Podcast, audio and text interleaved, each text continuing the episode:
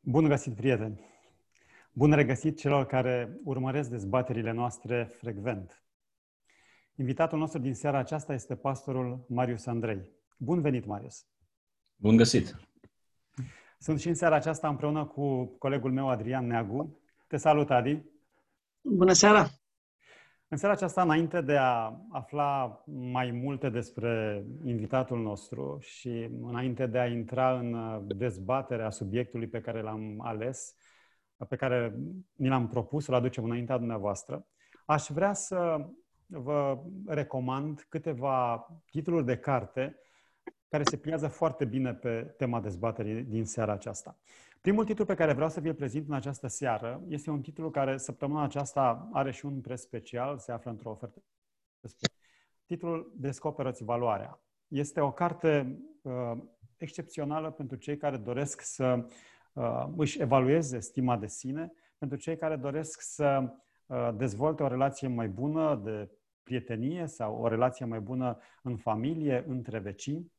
Cea de-a doua carte pe care aș vrea să o recomand în această seară este o carte care um, este foarte, foarte potrivită pe subiectul pe care noi îl vom discuta anotimpurile dragostei. Este o carte care ne vorbește despre dragoste în diversele etape ale ei, caracteristicile specifice fiecare etape um, din viața noastră. Cea de-a treia carte sau cel de-a treilea titlu pe care vi-l recomand în această seară este o carte pe care, sau despre care, atunci când, la care, atunci când mă gândesc, îmi vine în minte o, o imagine, imaginea unui pod care uh, leagă uh, sau care trece peste o propastie. Cartea uh, are titlul Cum să supraviești adolescenței. Cartea se adresează în mod egal atât părinților, uh, îi va ajuta pe părinți să înțeleagă lumea aceasta deosebită, lumea aceasta poate uneori ciudată în care trăiesc uh, copiii lor, dar în egală măsură, așa cum spuneam, este o carte care se adresează și tinerilor, ajutându-i să cunoască lumea în care a trăit sau lumea în care trăiesc părinții, părinții lor. Cea de-a patra carte pe care aș vrea să o recomand în această seară este o carte mai solidă, atât la conținut cât și ca formă uh, finită. Este cartea Arta uitată a gânditului. Este o carte care te ajută să îți înțelegi emoțiile, te ajută să uh, rămâi calm, să găsești un echilibru în uh, condițiile foarte stresante sau presante ale vieții. Și cu ocazia aceasta și în seara aceasta, uh, dacă ne urmărești, ai posibilitatea să trimiți întrebările tale pe WhatsApp la numărul 0740 10 10 22 prin formularul de întrebări și răspunsuri din Zoom sau dacă ne urmărești pe pagina de Facebook, poți trimite întrebarea ta sau reacția ta printr-un comentariu la streamingul de pe Facebook. A, și încă ceva, să nu uit, îți spun acum. Dacă ești interesat să uh, intri în posesia celor patru titluri recomandate în această seară, scrie pe WhatsApp la numărul pe care l-am amintit, 0740 10, 10, 22, abia aștept să văd dorința ta de a înțelege mai mult, de a te dezvolta mai mult, de a uh, dori să ai relații mai bune, iar această dorință a ta va fi răsplătită cu un preț special pentru setul acesta. Așadar, dacă ești interesat uh, să intri în posesia celor patru titluri, scriem pe numărul de WhatsApp. Să ne întoarcem la invitatul nostru. Marius, ești în seara asta împreună cu noi și împreună cu cei care urmăresc dezbaterea noastră. Spune-ne câteva lucruri despre tine, despre hobby-urile tale, despre personalitatea ta, despre familia ta, că tot vorbim despre personalitate și despre modul în care ne manifestăm personalitatea în uh, viața de zi cu zi.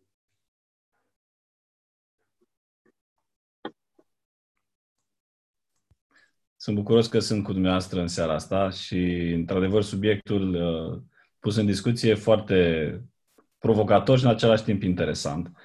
Um, sunt căsătorit de 20 de ani, avem împreună patru copii, uh, cea, fetița cea mare a dat bacalaureatul anul acesta, uh, am trecut cu bine, chiar foarte bine. Um, Felicitări! Mulțumesc de tot. A fost uh, primul hop major, așa, în familia noastră. Am mai avut capacitate până acum de două ori, dar uh, bacalaureatul e totuși altceva. Acum ne străduim cu înscrieri la facultate, cu... Uh, însă anul viitor va fi an de forță, pentru că și băiatul va avea bacalaureat, fetița, cea a treia va avea capacitate. E, o să fie un an puțin mai, mai, mai complex, așa să zic, și emoțional și din multe puncte de vedere.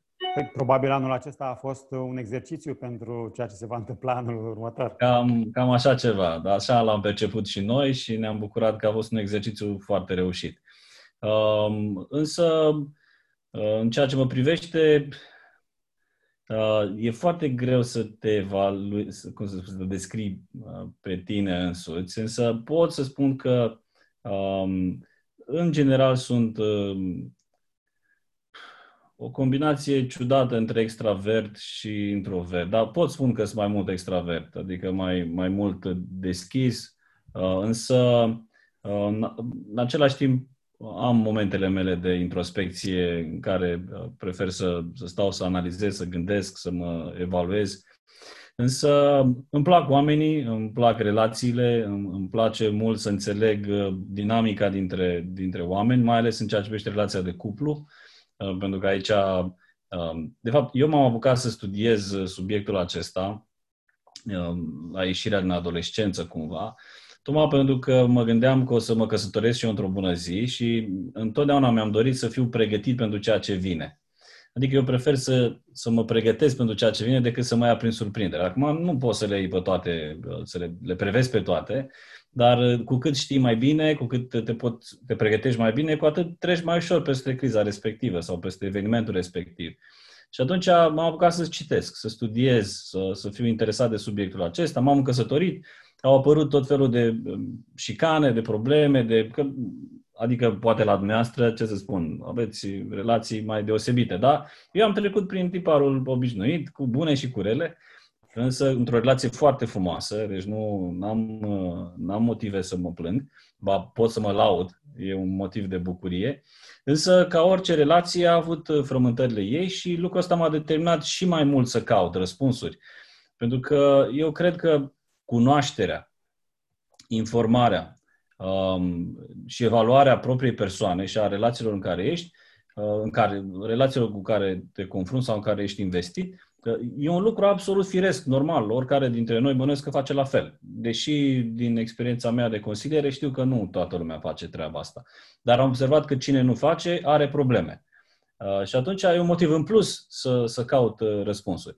De aceea subiectul m-a interesat. A fost o, mai mult o... Am, am început cu o, cu o preocupare personală. Eu am vrut să am relații frumoase, adică și ca să am relații frumoase trebuie să înțeleg ce se întâmplă și în același timp, pe parcurs, stând de vorbă cu oamenii, ajutând pe unul pe altul și din poziția aceasta pe care o am ca pastor, de slujirea aceasta pe care o fac, am început să studiez și mai mult probleme care nu mă priveau personal direct, pentru că n-am trecut prin ele, dar de care m-am lovit în, în relațiile uh, pastorale. Și atunci, cumva, s-a lărgit cumva perspectiva pe care am avut-o, uh, lucrurile pe care le cunoșteam, și am adunat puțin câte puțin informație și în același timp experiență în lucru cu oameni. Ne cunoaștem de câțiva ani și trebuie să fac o mărturisire, nu știu dacă ți-am mai spus o dată până acum, sunt două lucruri pe care le admir foarte mult la, la tine și la voi, când spun voi, la familia ta. Admir foarte mult filia ta, uh, admir uh, modul în care voi uh, sunteți împreună petreceți timp împreună și legat de, de aspectul acesta, admir uh, un hobby pe care tu îl ai și anume călătoria. Uh, am foarte multe lucruri de învățat de la tine, mi-ar plăcea mult de tot să, să petrecem așa mai mult timp, să, să pot afla niște, niște lucruri excepționale pe care tu le aplici în viața ta de, de Acum, legat de treaba asta, pot să spun, unul, că um, atmosfera frumoasă din familie e meritul soției mele. Uh, eu fi mai mult plecat, mai mult cu cărțile, mai mult cu atmosfera e dată de ea în mod deosebit și a făcut o treabă extraordinară. Adică um, ce, ai, ce vezi tu e de fapt meritul ei.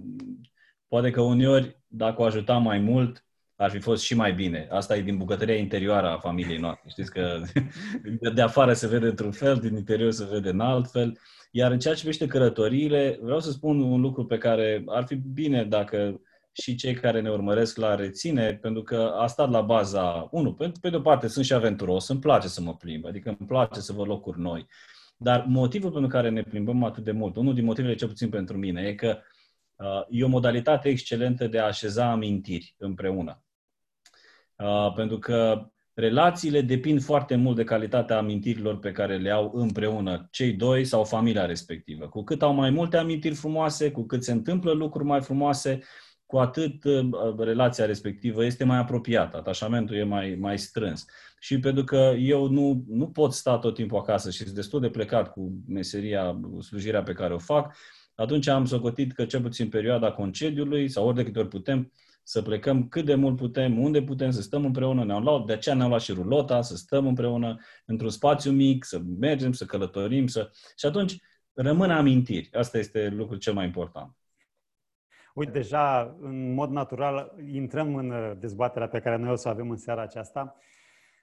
Adi, am să te rog pe tine să prei mai departe uh, uh, discuția cu, cu Marius, în timp ce eu vă, mă voi uita pe interacțiunea pe care o vom avea cu cei care ne urmăresc la momentul acesta. Uh, când vor apărea întrebări, voi interveni astfel încât să putem uh, răspunde întrebărilor care vor veni pe WhatsApp la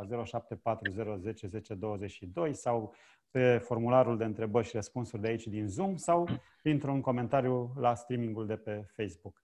Așadar, eu voi fi foarte atent la, la dezbaterea din seara asta și plusul pentru mine este că uh, voi putea probabil să și îmi iau notițe. Bună seara încă o dată, salutare Marius, mă bucur să, să fim împreună. Uh, la acest subiect care, așa cum ai zis, e provocator și mă gândeam chiar la ce ai spus la început, că e foarte greu să te definești. Vorbim de personalitate, este, pe de o parte, greu să ne definim, să spunem exact cum suntem. Pe de altă parte, uh, de multe ori folosim chestia asta ca o scuză, așa sunt eu. Ce e personalitatea? Ne putem cunoaște cu adevărat? Imaginea care o avem despre noi este una reală sau este un pic distorsionată? Uh, eu cred că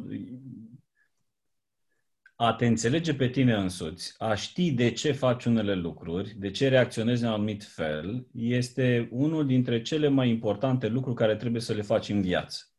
Pentru că doar așa poți să-ți dai seama de ce unele lucruri se întâmplă într-un anumit fel. De ce? Când vorbim despre personalitate, să știți că ăsta e un subiect foarte complex, chiar și complicat, pentru că um, nici măcar psihologia la momentul acesta nu a reușit să dea un răspuns definitiv, complet. Sunt tot felul de încercări, tot felul de, de, de uh, teorii, uh, sau mai bine zis, de uh, direcții în studiul personalității. Când vorbim despre personalitate, vorbim de mai multe caracteristici care definesc modul în care o persoană percepe lumea și reacționează la ceea ce îi se întâmplă. Și ține mult și de ceea ce se întâmplă în sufletul lui, în mintea lui în, și comportamentul pe care îl are uh, în anumite împrejurări. Uh, acum sunt mai multe definiții sau pot fi folosite mai multe definiții uh, din psihologie. Dar nu există însă un consens în psihologie cu privire la natura personalității. N-au reușit încă cei care studiază subiectul acesta să cadă de acord cu privire la o singură definiție, la o singură perspectivă, la o singură teorie. Uh, pentru că e o, e o chestie extrem de complexă și diferitele școli au avut diferite abordări ale, ale trebii acestea. Uh, și atunci e mai, e mai greu de, de definit. Însă, repet, indiferent că e ușor sau greu, cu cât te cunoști mai bine, asta este pentru mine esențial, cu cât încerci să înțelegi mai mult ce se întâmplă, cine ești, de ce ești așa, cum sunt, care e modalitatea în care tu reacționezi, cu atât ți mai ușor pe urmă să pricepi unele lucruri și în același timp să schimbi unele lucruri. Pentru că, da, când ai spus eu așa sunt, n-am ce-i face, e un soi de fatalism. Dar realitatea e că noi niciodată nu rămânem aceiași.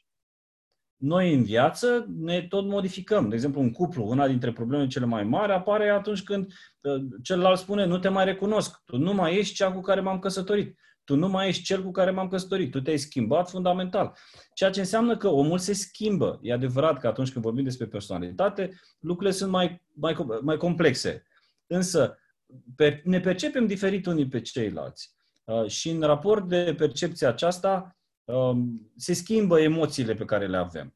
Uh, știți cum e? Uh, modul în care percepe cineva determină ochelare cu care te uiți la persoana respectivă. Adică aceleași trăsături de personalitate care te fac să te îndrăgostești de o fată, te pot face să o urăști cu toată inima. De exemplu, um, ea e drăgălașă, veselă, voioasă, zglobie, și pe tine te fericește treaba asta că tu ești un timp mai morocănos, mai așezat, mai serios cu viața și îți deschide așa un soi de perspectivă.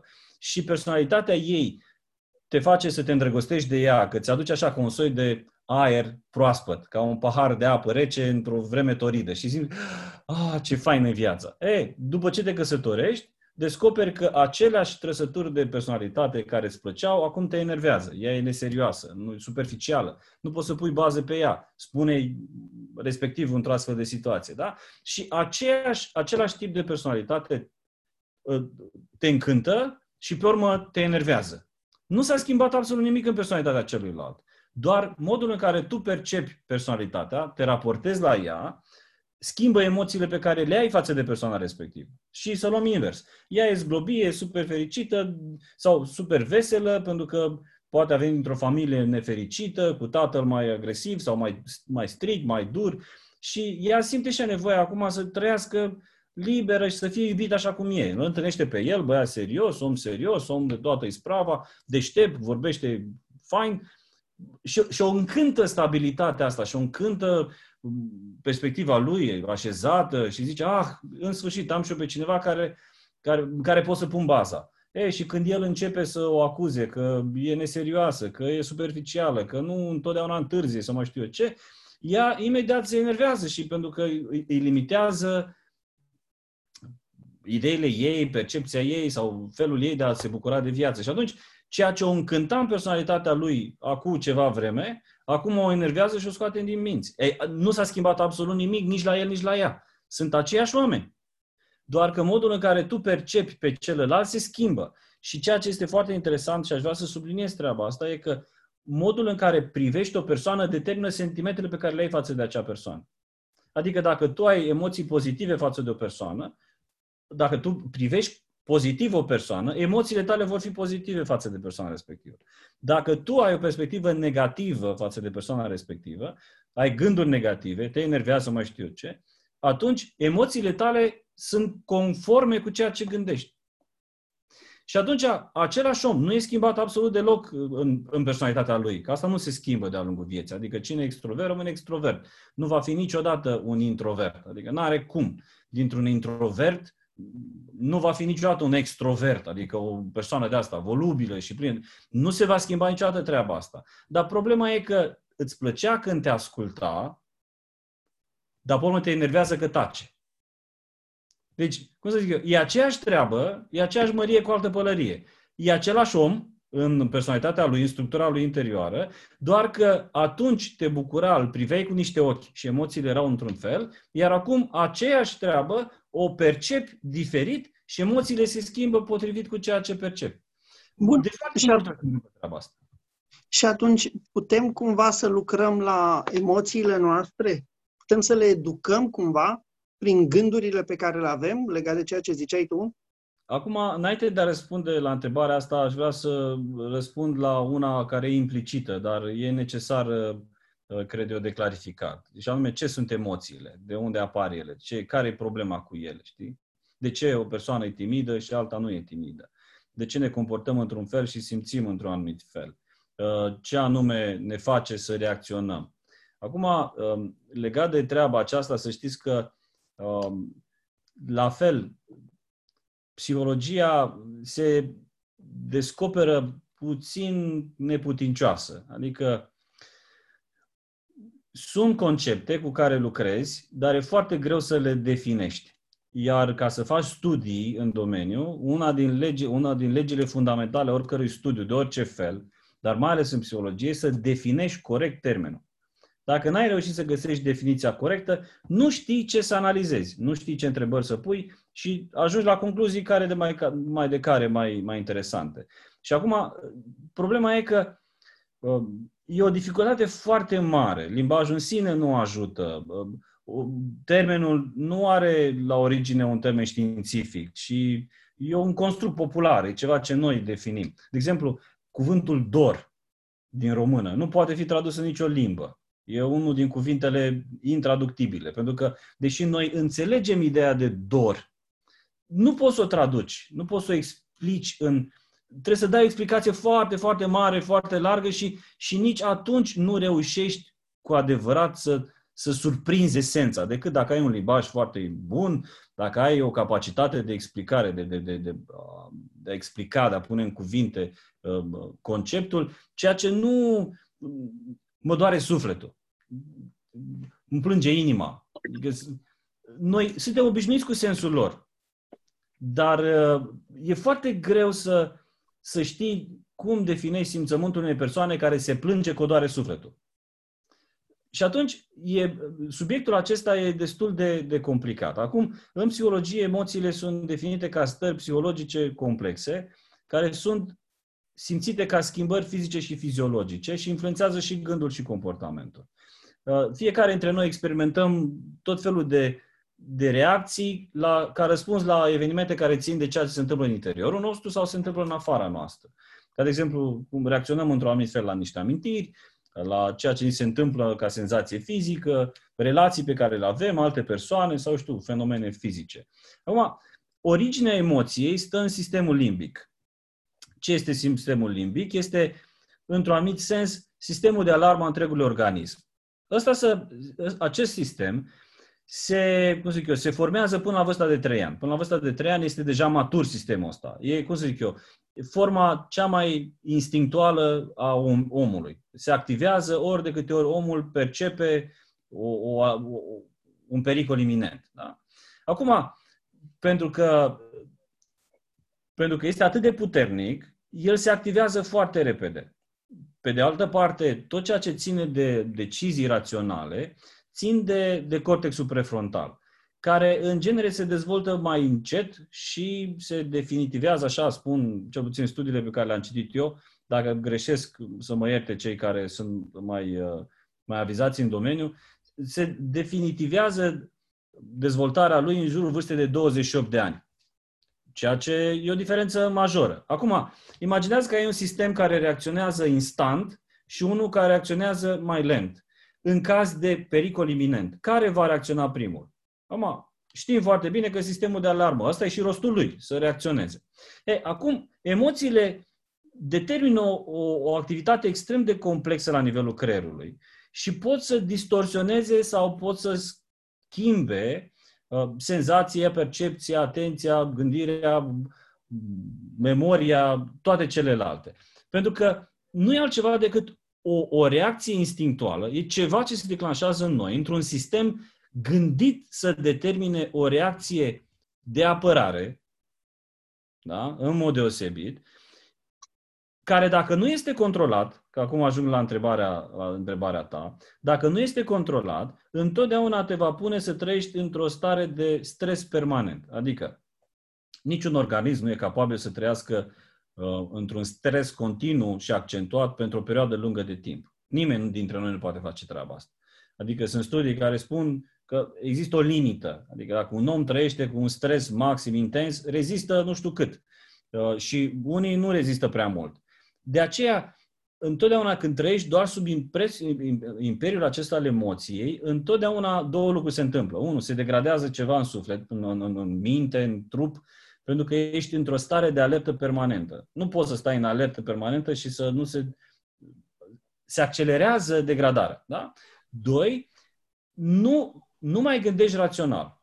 În mintea noastră sunt aceste două elemente extrem de importante și vreau să subliniez treaba asta pentru că face parte din întrebarea pe care ai pus-o. Ori de câte ori reacționezi doar emoțional, rațiunea scade, invers proporțional. Cu cât ești mai emoțional, cu atât ești mai puțin rațional. Cu cât depinzi mai mult de emoții ca să iei decizii, cu atât capacitatea de a lua decizii raționale, adică logice, bune și sănătoase, scade. De ce? Pentru că sistemul limbic, întotdeauna când se activează, obligă cumva pre, cortexul prefrontal, unu, să, le, să evalueze criza, dar dacă nu reușește să oprească criza, accelerează mai mult decât trebuie. E ca atunci când intervin pompierii. Păi când intervin pompierii, spune că ce arde nu putrezește. Adică ei, am, am trecut printr-un incendiu și am văzut cum e când vin pompierii. Ei nu stau să se uite că stai puțin, eu nu trebuie să calc pe nu știu ce, nu trebuie să am grijă să nu ud nu știu unde. Ei au pus furtunul, trebuie să stingem, frate. Asta e cel mai important. Da? Important e să terminăm cu criza. Și dau drumul la apă, dau drumul la cisterne, pun acolo spumă sau ce mai pun ei, pentru că fac o lucrare foarte bună, absolut necesară. Dar în momentele acelea de criză, nimeni nu mai judecă rațional. Să zică, băi, uite, aici trebuie să am grijă, aici nu trebuie să calc, aici nu trebuie să ud, aici nu trebuie să stric. Nu, lucrurile astea nici nu contează. Și e normal să nu conteze. Dar dacă tu trăiești toată viața cu pompieri în casă, distrugând, terminând, făcând praf, e clar că casa ta va arăta exact așa, ca după un incendiu. Da? Dar cu cât rațiunea este mai activată, cu cât tu judeci lucrurile mai puțin emoțional și din perspectivă rațională, a principiilor, a valorilor, a informațiilor pe care le ai, cu atât sistemul limbic se liniștește. Și în același timp, cu cât se liniștește, cu atât raționalul este mai, mai activat. De aceea, și inclusiv Sfânta Scriptură, când vorbește despre, despre sfințire, de exemplu, dacă citim Scriptura, dacă citim Cartea Proverbelor, care zice că cine nu-i stăpân pe sine are o problemă dramatică. Chiar, chiar mi-am notat și vreau să vă, să vă citesc. Proverbe 17 cu 27. Cine are Duhul potolit e un om priceput. Cine își înfrânează vorbele cunoaște știința. Sau în 27 cu 28 Uh, zice așa, uh, nu mi-am notat eu greșit. Oh, și era chiar o chestie drăguță, dar mi-am notat eu greșit. Cine nu este stăpân pe sine este ca o cetate surpată și fără ziduri. Cam așa ceva. Adică da, asta e, 25 cu 28, la asta mă gândeam de fapt. Cine, omul care nu-i stăpân pe sine e ca o cetate surpată cetate și fără, ziduri. fără ziduri. Da, deci uh, Asta, asta e realitatea și perspectiva pe care și Scriptura ne-o spune și în același timp bunul simț ne arată. Doar că noi trăim într-o perioadă a lumii, a societății umane, a, o perioadă a timpului nostru, în care emoțiile sunt extrem de importante sau ni se spune că sunt extrem de importante și sunt. Pentru care e rostul lor? E un rost foarte important, să știți, că ne mobilizează, ne face să acționăm, ne, ne ajută să luăm decizii ne ajută să evităm pericole, să supraviețuim și să înțelegem pe ceilalți cum gândesc. De exemplu, rușinea te face să intri în pământ. Da? Zice, vreau să intru, să intru în pământ. Adică îți dai seama că ai făcut un lucru nepotrivit. Și treaba asta te determină la niște schimbări, la niște acțiuni.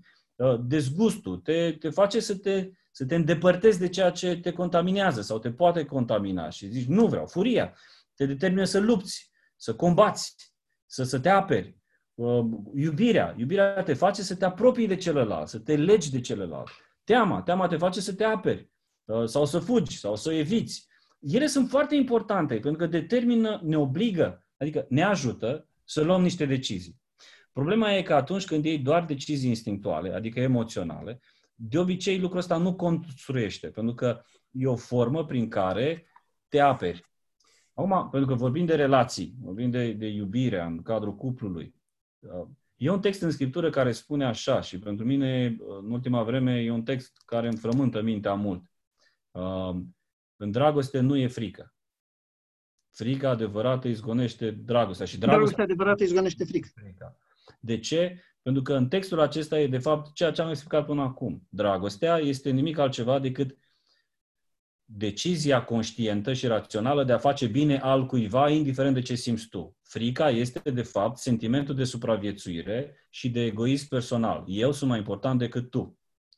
Și pentru că vreau să mă apăr, vreau să mă protejez, fac tot ceea ce ține de mine. Dar când mă, mă feresc de tine, când n-am încredere în tine, când nu te iubesc, treaba asta se definește prin frică. Iar frica te determină să supraviețuiești. Adică se activează sistemul limbic. Tocmai de aceea zice că în dragoste nu e frică. Adică, în dragoste, nu te mai ferești de celălalt, nu mai depinzi de emoțiile tale, ci faci ceea ce știi că e bine pentru celălalt. Zice Scriptura că ce lucru mare faci că iubești pe cei pe care îi iubești. Așa face toată lumea. Și omul firesc face exact la fel. Dar zice că omul duhovnicesc iubește și pe, ce, pe, pe vrăjmașii lui. Adică acționează nu în virtutea unui sistem limbic activat, a unui pompier care vine să stingă, care să apere, a unei armate care se poziționează să apere o poziție, ci eu sunt dispus să mă doresc ție, chiar cu riscul de a, de a suferi eu, de a pierde eu. De ce? Pentru că aceasta este cea mai supremă formă de dăruire de sine. Uh, discuția, discuția aceasta noastră despre emoții și manifestarea lor se pare că a stârnit un număr de întrebări din partea celor care ne urmăresc. Aș vrea să introduc două întrebări la momentul acesta. Uh, o întrebare este mai uh, scurt formulată din partea lui Mihai. Spune, întrebarea ar fi, emoțiile sunt influențate de tipul de personalitate? Este o întrebare pe care o primesc din partea lui, lui Mihai. Iar cea de-a doua întrebare este formulată un pic mai lung, voi încerca să o parafrazez. Spune, uh, mă, mă confrunt de o perioadă mai lungă de timp cu emoții uh, care produc un stres în viața mea, uh, emoții care îmi transmit faptul că nu cumva eu să nu fiu suficient de responsabilă față de, față, față de copiii mei sau față de familia mea, în așa fel încât prin propriile mele acțiuni să le fac rău. Uh, emoțiile acestea profunde pe care le simt, uh, sunt emoții negative sau tocmai acestea sunt dovada faptului că sunt responsabilă față de uh, familia mea? Nu știu dacă am reușit să, să parafrazez, însă este un pic mai lungă descrierea, nu vreau nici să aduc foarte multe detalii din ceea ce am primit, voi încerca să repet ce am înțeles eu și dacă nu se potrivește cu ceea ce e scris acolo, să mă corectez, te rog eu frumos. Însă aș pune, aș vorbi de prima, prima treabă, legătura, prima întrebare, legătura între emoții și personalitate. Acum, nu aș vrea să înțeleagă cei care mă urmăresc, că ne urmăresc acum, că nu sunt un specialist în domeniu, adică nu vorbesc din perspectiva omului care are doctorate, studii extinse în subiectul acesta, ci un om care a studiat, într-adevăr, am o anumită formare și în, în psihoterapie, dar uh, um, încerc să o așez în, în cuvinte care, dacă sunt uh, incomplete, uh, ceilalți să, să studieze mai mult și să înțeleagă. Cred că uh, emoțiile noastre depind mai mult de gândurile pe care le avem decât de personalitatea pe care o avem. Adică aceeași emoție de mânie, de tristețe, de frică, de bucurie, de iubire, de surpriză, de dezgust, de rușine, cum zice Daniel Goleman, de exemplu, o simte și extrovertul și introvertul. Uh, manifestarea poate fi diferită, e foarte adevărat, dar emoția este percepută de fiecare tip de personalitate, dacă vreți. Adică nu e Um, e foarte adevărat că la unii uh, e mai accentuată forma sau uh, emoția, dar toată lumea le percepe pe acestea, um, indiferent de, de personalitate. Însă, fiecare emoție are la bază un gând. Adică pleacă de la ceva ce s-a întâmplat sau se întâmplă în mintea noastră. Fie că vorbim de niște scheme cognitive, fie că vorbim de un eveniment activator, fie că vorbim de lucruri care oricare dintre ele pot să determine uh, o emoție. Și atunci, un lucru foarte important este să înțelegi de ce ai acea emoție. De unde a venit. Și care este rostul ei. Pentru că emoțiile au rost, să știți. Nu trebuie niciodată nici aruncate la gunoi, nici negate, nici blestemate, nici... Ele au un rost și sunt puse de Dumnezeu acolo, să ne determine să dăm atenție, uh, să primim confirmări. De exemplu, când te simți iubit, când te simți bucuros, când te simți fericit. lucrul acestea sunt niște confirmări pe care le primești că există un anumit echilibru în mintea ta în raport cu ceea ce se întâmplă. Și asta e o dovadă în plus că în, în relația în care ești sau e un lucru bun pentru tine și atunci ai confirmare să mergi mai departe. Dar dacă simți mânie, ești tristețe sau dezgust sau rușine, ăsta e un semn că ceva nu merge, că ceva e o problemă, că în relație sau în raport cu tine sau știu, ceva se întâmplă și nu poți să rămâi acolo. Trebuie asta te determină să iei niște acțiuni. Ele sunt absolut necesare, ele sunt bine că sunt, să mulțumim Domnului că ne le-a dat. Problema e ce faci când le abordezi. Aici e, e foarte important. Cum le uh, gestionezi, nu? Cum le gestionezi, da. Uh, acum, um, cu cât capacitatea rațională este mai înaltă, ce înseamnă capacitatea rațională? Capacitatea de a evalua, de a, de a judeca informațiile și de a trage concluzii. Cu cât treaba asta este mai bună, adică descoperi ce e drept, da?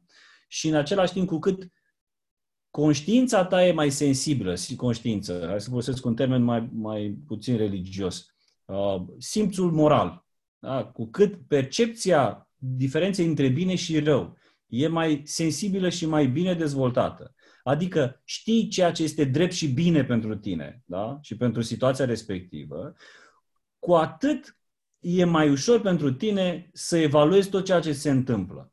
Și aș mai introduce aici un element, și anume, cu cât idealurile tale de viață, adică sensul vieții de care vorbea Victor Frankl, cu cât este mai înalt, cu atât rațiunea și simțul moral este mai zdravă, mai puternic în mintea ta. Și când aceste trei elemente se, se, se adună la un loc și evaluează tot ceea ce ți se întâmplă, Adică voința ta este sub controlul acestor trei elemente, cu cât uh, gândurile tale sunt evaluate mai, mai bine și în, în, după criterii mai sănătoase și mai puternice, valori de asemenea, cu cât emoțiile tale sunt mai bine ancorate și evaluate în treaba asta, cu atât îți va fi mai ușor să le abordezi, să le gestionezi și să mergi mai departe, să iei decizii bune.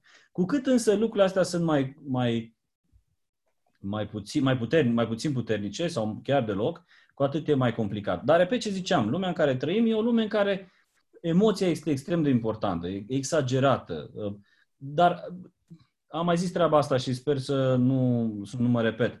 Um,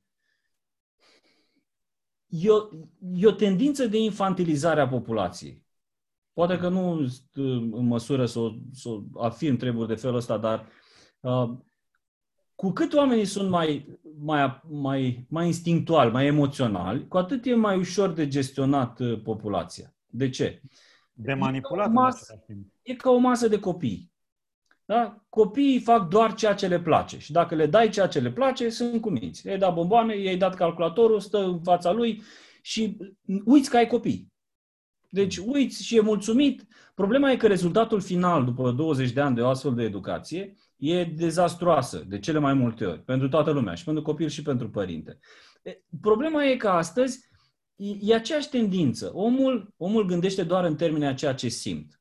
Eu mă simt jignit, eu simt că nu mai iubesc, simt că nu te mai iubesc, simt că te iubesc, simt că mi-ești dragă, simt că nu mi-ești drag. Simt... Toate, toate sunt definite în termenii a ceea ce eu simt. Dar e, oricine dintre noi știe că astăzi poți să simți un lucru și mâine să, schimb, să simți exact opusul. Sau în 5 minute poți să treci de la agonie la extaz. Și fără să existe, cum să zic eu, să te conducă într-o direcție bună. Dar noi suntem educați, e, e, e, o, e o tendință, e un curent, e, e o, cum să zic eu, e ceva ce se întâmplă și din păcate nu se întâmplă uh, spre binele nostru să judecăm lucrurile uh, din perspectiva ceea ce simt și e bine pentru mine. Ceea ce nu e adevărat, adică uneori ceea ce simți e o mare minciună. Pur și simplu, e o mare minciună. Sau când descoperi lucruri, alte informații pe care nu le știai, aceleași emoții se pot schimba dramatic. Ce am zis mai devreme, acum 5 minute îl iubeai, de nu mai puteai, că era zglobiu și vesel, și după 5 minute te enervează că vorbește tot timpul și nu mai taci odată. Băi, lasă-mă în pace. Uh, de ce? Pentru că ceea ce gândești determină foarte mult ceea ce simți. E, asta e lumea în care trăim și a vorbi despre, alt, despre altă perspectivă e complicat. Însă emoțiile, repet, depind nu atât de mult de personalitate, Pentru că toate personalitățile simt, au aceeași scala emoțiilor, adică toată lumea simte, doar că grade diferite, manifestări diferite, însă ține foarte mult de ceea ce gândești, de ceea ce se întâmplă la nivelul cognițiilor. Acum, a doua întrebare. Da, David. Da, e, pentru că ce foarte repede aș vrea să, să încercăm să mai prindem câteva întrebări. Să trecem la cea de-a doua întrebare. Practic, cum ar trebui să, să gestioneze uh, realitatea respectivă din viața? Bun, din câte înțeleg eu, are niște sentimente uh, uh, legate de uh, capacitatea ei de a avea grijă de copii. Da? Exact. Da? Așa am înțeles. Și nu știe cum să le interpreteze, dacă e o dovadă de responsabilitate sau e o problemă.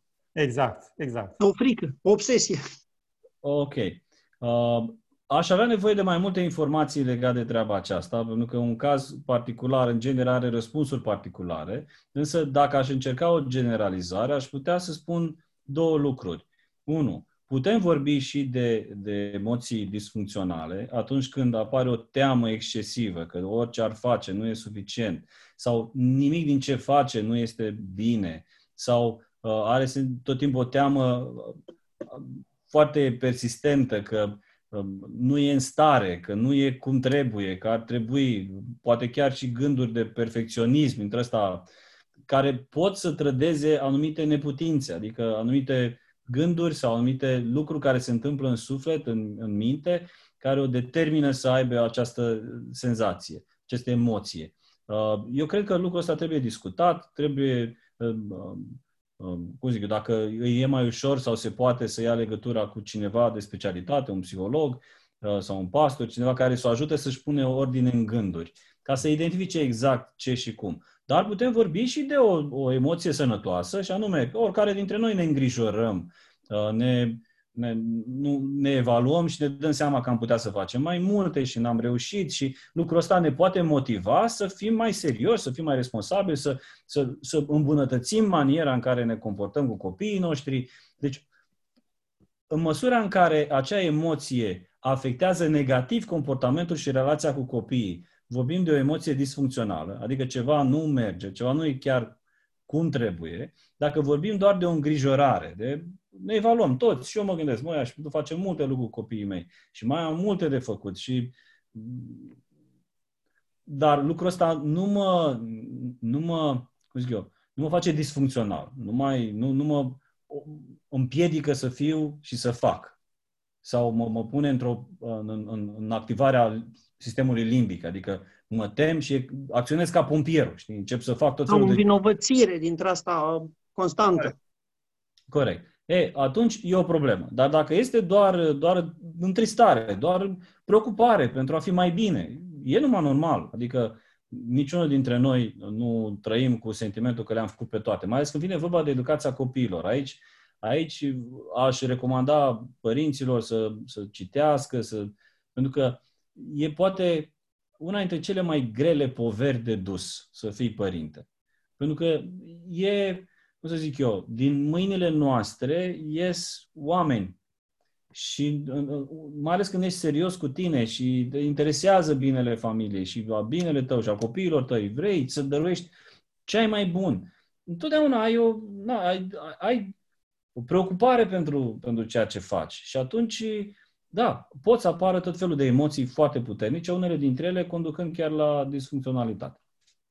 Știi, Marius, mai se, se întâlnește în, în relațiile de familie următoarea situație când părinții îi spun copilului pe mine, mama sau tata, așa m-a educat și aș vrea ca și tu la fel să faci. Știi? Când, când părinții aplică niște șabloane asupra copiilor lor, în cont de faptul că fiecare ființă umană este unică într-un fel sau altul și ar trebui cumva să fim receptivi la unicitatea copiilor noștri, nu? Acum, uh, nu vreau să te dezamăgesc, dar uh, atunci când uh, eu am o vorbă, copiii noștri nu fac ce le spunem noi să facă, ci fac ceea ce facem noi. Dar nu vă temeți, ceea ce noi le spunem copiilor noștri nu se pierde. Și ei le vor spune copiilor lor. Uh, însă, lăsând gluma la o parte, uh, se întâmplă următorul lucru.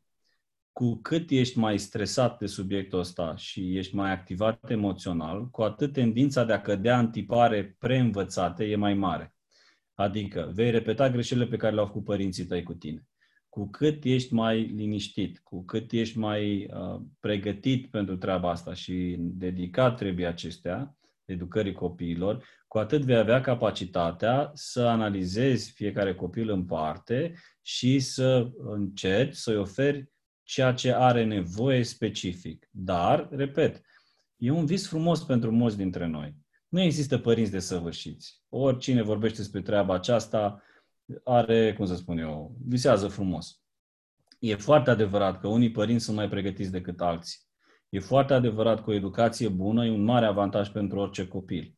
Dar știm la fel de bine că o educație bună nu garantează un copil bun. Părinți buni nu garantează copii buni. Părinți nepotriviți și nepregătiți și vai de ei nu garantează un copil nereușit.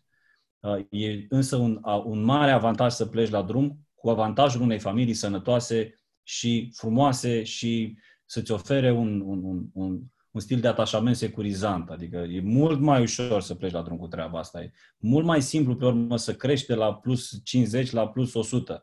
Dar dacă tu pleci cu minus 100, adică ai fost într-o familie... Uh, toate studiile, nu, toate, toate studiile spun că dacă tata lipsește de acasă uh, și familia e destrămată, uh, mama își crește singură copilul, copilul respectiv are uh, cele mai mari greutăți de depășit în viață. Uh, și e un, cum zic eu, simplu fapt că e tată acolo, chiar dacă nu este cel mai bun tată, e un mai mare avantaj decât dacă nu e deloc. Asta spun studiile, nu o spun eu. De aceea, repet ceea ce, sau răspund la ceea ce ai zis tu. Um, fiecare dintre noi um, trebuie să ne recunoaștem limitele, dar în același timp trebuie să facem tot ce ține de noi pentru îmbunătățirea capacității noastre de a, de a reacționa față de copil. Cu cât noi creștem mai mult, cu atât copiii crește, vor crește mai mult. Cu cât noi suntem mai pregătiți și în același timp mai doritori să facem tot ce ține de noi, cu atât ei vor beneficia mai mult și vor avea un, ta- un avantaj în plus. Cu cât noi vom fi mai stresați și mai nepregătiți și mai neinformați, cu atât capacitatea de a lua decizii raționale mai mică și te, te trezești căzând în aceleași tipare pe care le-ai învățat la mama și la tata acasă. Deși urăști treaba aia, zici, eu nu o să fiu niciodată ca mama și ca tata, dar în momentele de criză, momentele de iraționalitate, de obicei cădem în tiparele care noi le cunoaștem deja, chiar dacă sunt disfuncționale, adică nu sunt funcționale. Chiar dacă nu sunt funcționale, știm că n-au fost bune pentru noi, noi ne pomenim, știți cum e, ca la box. Dacă înveți o tehnică greșită la box, în momentele în care primești pumn, vei da greșit. Pentru că care e rostul antrenamentului? Ca în momentele de criză, în momentele de, de nu mai stai să gândești, bă, vine de acolo, trebuie să fac așa. Nu, în momentele alea reacționezi instinctual, da? E, așa se întâmplă cu mulți dintre noi. În momentele de emoție puternică și de, de iraționalitate, noi reacționăm așa cum am văzut că se face. Și asta se vede la mama și la tata acasă. E cel mai puternic model cu care ne, ne, ne purtăm prin viață. Da? Nu zice Scriptura degeaba când spune învață pe copil calea pe care să meargă și nu se va abate de la ea nici la bătrânețe. Pentru că e un tipar care se așează în mintea noastră și în momentele de criză, în momentele de emoție puternică, atunci noi reacționăm cu tiparul care e deja în minte. Dacă nu facem efortul să-l schimbăm, dacă nu facem scenarii și ne străduim să, să, să-l modificăm, în momentele alea aia vom face, acel lucru nu vom face, că nu avem, nu ne-ar plăcea să credem că suntem super deștepți, super calificați, cu doctorate și cu... Realitatea e că în materie de relații și de emoții, uh, mulți oameni extrem de educați sunt, uh, cum zic eu, la nivelul copiilor. Și oameni care, la care te aștepți la lucruri extraordinare au, au, dau dovadă de incapacități de, îți vine să zici, dar nu se poate așa ceva. Pentru că informația pe care o ai într-un anumit domeniu, specializarea pe care o ai, și să nu mă înțeleagă nimeni greșit, nu, nu vorbesc uh, cu intenție negativă, nu modifică sau nu ajută în mod inevitabil, adică nu schimbă calitativ, faptul că ai un doctorat într-un domeniu nu te face în mod automat și capabil să înțelegi și să reacționezi potrivit în relații de stres într-o anumită relație.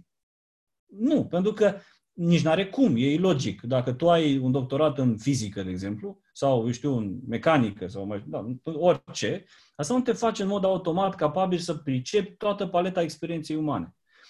Nu e un lucru rău. Nu spun că dacă nu ai, e mai bine. Nu, nu mă înțelegeți greșit. Ce vreau să spun e că, deși cunoaștem atât de mult ca omenire, folosim tehnologie pe care bunicii noștri sau chiar părinții noștri, unii dintre ei, nu știu să o folosească, Uh, lucrul ăsta nu înseamnă o evoluție sau o creștere calitativă a capacității omului de relaționare, de înțelegere de sine și de înțelegerea celuilalt.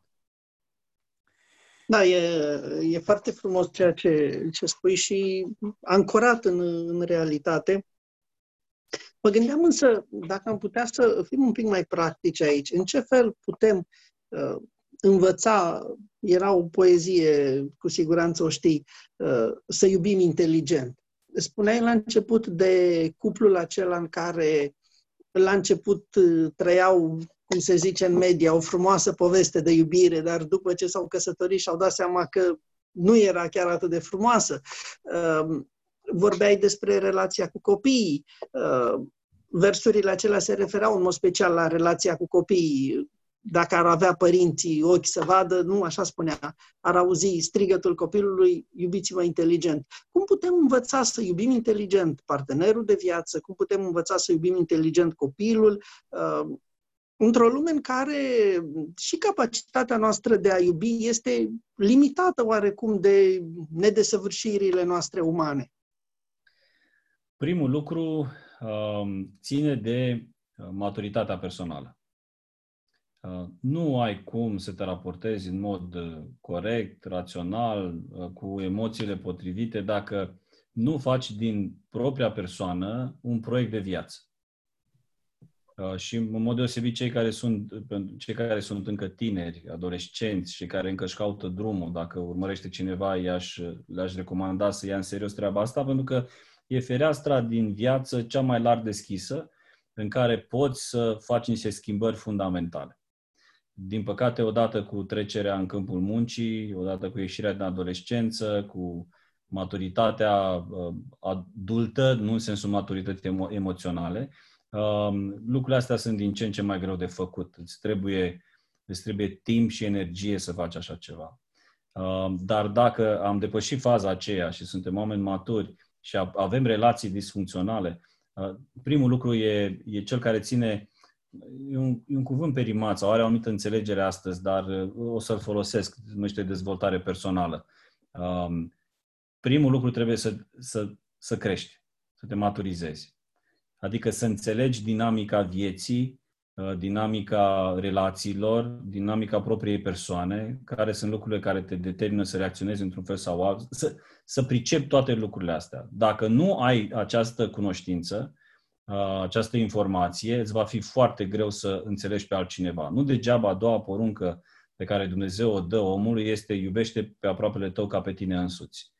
Nu poți avea capacitatea să iubești pe altul dacă nu ai capacitatea să te înțelegi pe tine, să te accepti pe tine. Nu în sensul să accepti toate prostile care este prin cap, ci să înțelegi care sunt limitele și felul, lucrul acesta te determină să ai și tu mai multă compasiune față de limitele altuia. Deci primul lucru, vorbesc, uh, pentru mine lucrul acesta e foarte important. Dezvoltare personală, maturizare personală. Uh, și treaba asta nu vine cu vârsta, să știți. Eu cunosc suficienți bărbați la 40-50 de ani care sunt mai copii la minte decât uh, copiii. Începește relația, incapabil să poarte de grijă unei femei, să poarte de grijă unei familii, Uh, dar ei sunt bărbați maturi, poate cu afaceri serioase, cu reușite profesionale extraordinare, dar în privința dinamicii interumane, uh, cel puțin în, în aspectele acestea intime, nu vorbesc de sexualitate, ci a, a, a relațiilor apropiate, soț-soție, sunt uh, imaturi. Sunt, uh, dar am văzut și femei, adică cunosc și femei în această situație. E adevărat că la femei lucrurile sunt puțin schimbate. De ce? Uh, pentru că femeile sunt obligate de biologie să se maturizeze. Adică, uh, corpul lor se pregătește să, să le facă mame. Uh, nu e ceva ce ele vor, e ceva ce li se întâmplă. Bineînțeles că nu vorbim că vor sau nu vor, dar realitatea e că Dumnezeu a pus în, în ele simțământul ăsta al maternității și corpul uh, se, se modifică, există acolo o descărcare de, de, de, de hormoni, există o pregătire a trebuieștia și gândul că uh, urmează să aibă un copil, adică să aibă grijă de un copil, să da naștere la un copil și pe urmă să aibă grijă, pe ele le obligă să se maturizeze. De aceea ele sunt mai capabile în ce privește relațiile. Pentru că ele pricep mult mai repede, nu pentru că sunt mai deștepte sau mai mature decât bărbații. Nu. E în biologia lor ceva ce le obligă să facă treaba asta. Da? Bărbatul însă, um, e un subiect mai lung și mai complex, bărbatul nu are nimic intrinsec care să-l oblige să se maturizeze. Adică nu are nimic în biologia lui care să spună, băi, trezește-te și apucă de treabă. Uh, nu are. Și atunci pe el îl, îl maturizează foarte mult uh, mediul în care trăiește, oamenii cu care trăiește. De aceea e mai greu să crești un băiat decât o fată, în multe aspecte. Um, pentru că fetele, în genere, sunt mai atente, mai grijuliți, sunt mai... Băieții, nu, pe ei trebuie să-i educi. Pe ei trebuie să-i înveți, să-i maturizezi. Uh, și atunci, uh, cu cât, mai ales că ești ca bărbat, trebuie să... Uh, și într-o lume în care masculinitatea e o treabă foarte fluidă și complicată, uh, majoritatea problemelor care le avem în, în relație de cuplu pornesc de la de la această criză a masculinității, ce puțin așa cred eu, s-ar putea să nu fie adevărat, dar din percepția mea, studiile care le-am făcut, cam asta am înțeles. Cu atât mai mult maturizarea personală este extrem de importantă. Și pentru femei, și pentru bărbați. Dar e o necesitate mai mare la bărbați decât la femei. Pe urmă, înțelegând cine ești, cum funcționezi, care sunt elementele care te, te, te determină să reacționezi într-un fel sau altul, pe urmă să începi să înțelegi pe celălalt. Pentru că nu e suficient să te înțelegi pe tine ca bărbat, pentru că bărbații și femeile sunt diferiți. Chiar dacă astăzi eu, se încearcă așa o nivelare. Să... Realitatea e că simțim, gândim și reacționăm în mod diferit. Suntem diferiți, pur și simplu. Și uh, multe probleme apar tocmai în această diferență. E, în momentul în care înțelegi cine ești și cum gândești și ce se întâmplă în mintea ta, ce așteptări ai, care sunt valorile, nu știu ce, atunci începi, trebuie neapărat ca să poți avea relații potrivite, să, să înțelegi și pe celălalt. Și acum vorbim de comunicare. Am putea vorbi despre treaba asta foarte mult, pentru că este esențială uh, capacitatea de comunicare, adică să pui în cuvinte gândurile care le ai. Unii dintre noi credem că dacă vorbim, suntem suficient de abili să și comunicăm. Dar realitatea e că unii dintre noi, între ceea ce spunem cu gura și ce e în capul nostru, uneori o diferență incredibilă. Nu neapărat că suntem incapabili să punem gânduri în vorbe, dar emoțiile ne pot juca feste, contextul ne poate uh, bruia sau mai știu eu ce. Și atunci e foarte important să știi să pui în cuvinte exacte ceea ce gândești, ce vrei să spui. Doi, celălalt trebuie să audă corect ce zici tu și să interpreteze corect ce zici tu. Și fiecare dintre noi avem filtre prin care trecem toate lucrurile astea. Și atunci, ne place sau nu ne place, a învăța să comunici eficient este unul dintre cele mai importante abilități umane ca să poți să ai relații sănătoase. Pentru că altfel nu poate exista această descoperire de sine și cunoașterea celuilalt. Iar ca relațiile să fie bune între soți, soție și părinți copii, e nevoie de treaba asta. Dacă nu ți iei timp, dacă nu investești, dacă nu te eh, preocupă treaba asta, mai mult ca sigur o să faci tot felul de greșeli. Pentru că, este, pentru că sunt inevitabile. inevitabile. Acum eu m-am tot ramificat așa și mie să nu fi pierdut uh, rădăcina de la care am pierdut, am plecat, pardon. Vorbeam de iubește-mă inteligent și despre cultivarea acestei uh, iubiri inteligente în relația soț-soție și relația cu copiii. Tot ceea ce am zis are de-a face cu o, exact. o perspectivă rațională. Că inteligența e foarte greu de definit, adică, dar realitatea este că un om matur e diferit de un om imatur. Sau e o diferență fundamentală între un copil și un om adult, într-un matur. Da? E foarte mari diferențe. Uh, se cere de la noi, uh, dacă citiți 1 Corinteni 13, e pasajul cel mai celebru din Biblie despre dragoste. Acolo vorbește despre de niște trăsături ale dragostei, niște manifestări ale dragostei care necesită în mod automat un proces cognitiv. Nu e emoție deloc acolo. Doar tu reacționezi sau faci lucruri în urma unei analize. Sufer totul. Asta nu o faci că simți. Doar noi suntem masochiști, adică nu suntem oameni care, cărora ne place durerea. Nu, nu. Știi că îți asumi această durere pentru că îți pasă de celălalt. Treci cu vederea, nu faci rău. Sunt o sumedenie de lucruri. Și foarte interesant că Pavel în, în pasajul acela, la un moment dat, simte nevoia să introducă și, și ideea asta. Eram copii, gândeam ca niște copii, simțeam ca niște vorbeam ca niște copii, dar nu mai suntem copii, suntem oameni mari. Dragostea, sau cum să zic eu, relațiile de interumane de mare calitate, fie vorbim de relația soț-soție, fie de relația părinți-copii, sunt relații care necesită oameni mari, nu copii oameni inteligenți, nu oameni uh, cu retard. În ce sens? Acum, nu vreau să fac, uh, adică nu am ales cuvântul potrivit, că am greșit. Oameni inteligenți, nu oameni neinteligenți. Cred că e mai corect așa, da? Uh, pentru că... Ignoranți.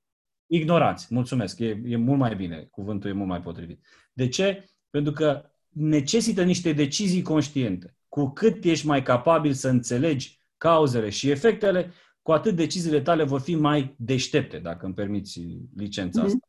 Cu cât ești mai ignorant, cu atât vei reacționa strict instinctual și deciziile vor fi pe măsură. Se pare că în seara aceasta oamenii au avut o relație excepțională cu WhatsApp, pentru că au preferat în majoritatea cazurilor să folosească mesageria WhatsApp pentru a transmite întrebările lor. Uh, probabil că întâlnirea noastră din această seară a fost așa ca o deschidere pe subiectul acesta uh, și așa cum spuneai, Marius, mai devreme, probabil că am putea să alocăm câte o oră întreagă, cel puțin o oră, uh, fiecărui aspect pe care doar l-am deschis în, în, în această seară, în discuția noastră. Mă uit la ceas și iată că a trecut deja o oră și un minut și patru secunde. Ehm, aș vrea să ne, să ne apropiem de, de final. Ehm, unora dintre întrebările trimise de cei care ne-au urmărit, au, le-am transmis un răspuns prin uh, modul în care am abordat acest subiect.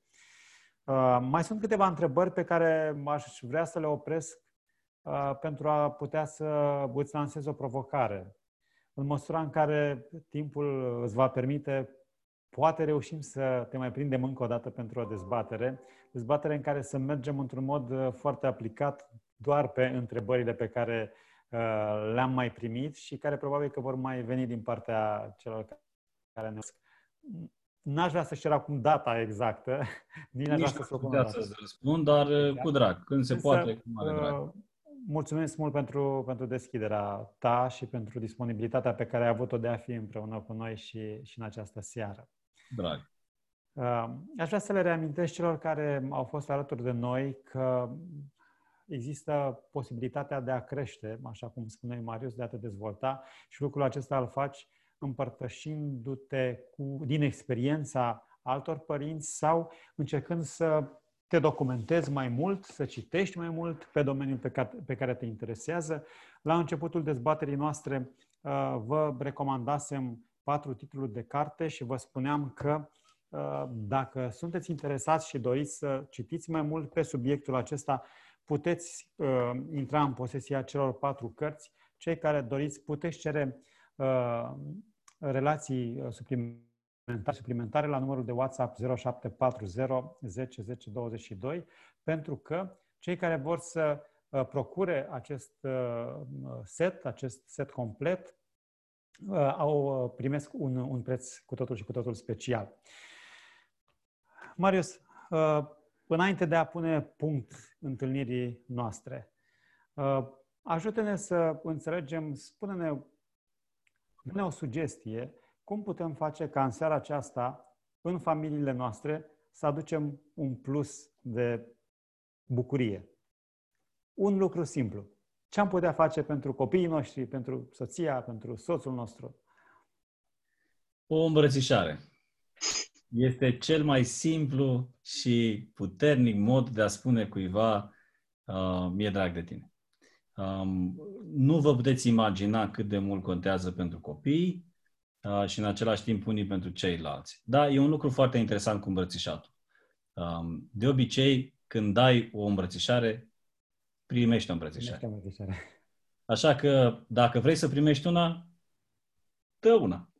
O îmbrățișare, nu altceva.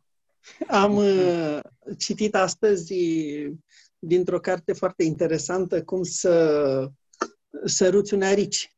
Este o carte despre relația cu adolescenții și um, povestea de la care autorul pleca era o călătorie în uh, grădina zoologică și fetița lui de trei ani împărțise animalele în cele care pot fi îmbrățișate și sărutate și cele care nu pot fi îmbrățișate și sărutate. Ariciu era printre cele care nu puteau fi îmbrățișate și sărutate, în schimb leul era printre cele care puteau fi, că l-a văzut că e drăguț. Uh, el a construit de aici uh, toată povestea relației cu adolescenții, dar cred că e foarte, foarte important mesajul tău din seara asta, chiar dacă simțim că cel pe care îl trebuie să-l sărutăm sau să-l îmbrățișăm uh, pare un arici pentru noi, chiar și atunci cred că este important să, să ne deschidem brațele, să ne deschidem inima pentru cei din familia noastră. Cred că a fost uh, unul dintre webinarele în care, în mod special, uh, s-a accentuat valoarea aceasta a dezvoltării, a cunoașterii personale în relația cu ceilalți și uh, Mie mi s-a părut un gând foarte important pe care l-am reținut împreună cu multe alte lucruri frumoase care s-au spus în seara asta și provocatoare. Mulțumim, Marius, și mulțumim celor care ne-au, ne-au urmărit în seara aceasta și încurajăm să caute, să cunoască mai multe despre ei, despre gândurile lor, despre emoțiile lor, despre ce îi determină să reacționeze într-un fel și nu în altul. Uh, și după ce reușesc să fac acest experiment cu ei, să încerce să-i cunoască și pe ceilalți, în așa fel încât să-i poată iubi mai mult și înțelege uh, cât mai deplin. Apreciem mult faptul că în seara aceasta a spus de o parte din timpul dumneavoastră pentru a fi împreună cu noi. Sperăm ca informațiile pe care vi le-am oferit, pe care invitatul nostru vi le-a oferit, să vă poată fi de folos în modul cel mai practic cu putință. N-am vrea să închidem întâlnirea noastră în această seară spunându-vă că ar trebui să uh, puneți în practică absolut tot ce ați auzit. Alegeți măcar un singur lucru sau alegeți un singur lucru și propuneți-vă să îl și implementați în viața noastră, în relația noastră de, de familie. Uh, am fi tare curioși dacă după o vreme, poate uh, am primit din partea dumneavoastră feedback și ne-a spune, uite, în seara de 8 iulie 2020 am participat la întâlnirea voastră și gândul ăsta m-a inspirat mult în creșterea familiei mele. Vrem ca să vă bucurați de o creștere adevărată, de fericire, de împlinire în relațiile pe care le aveți. Până la următoarea noastră întâlnire, mulțumim încă o dată invitatului nostru, vă mulțumim dumneavoastră și indiferent de modul în care ne veți urmări, poate că unii dintre dumneavoastră uh, veți asculta podcastul uh, acestei dezbateri sau poate că unii veți uh, urmări în reluare, alegeți un singur lucru, puneți-l în practică și spuneți-ne și nouă care este acela și cum v-a ajutat. Tuturor vă mulțumim și vă dorim să aveți o seară plăcută. La revedere! La revedere!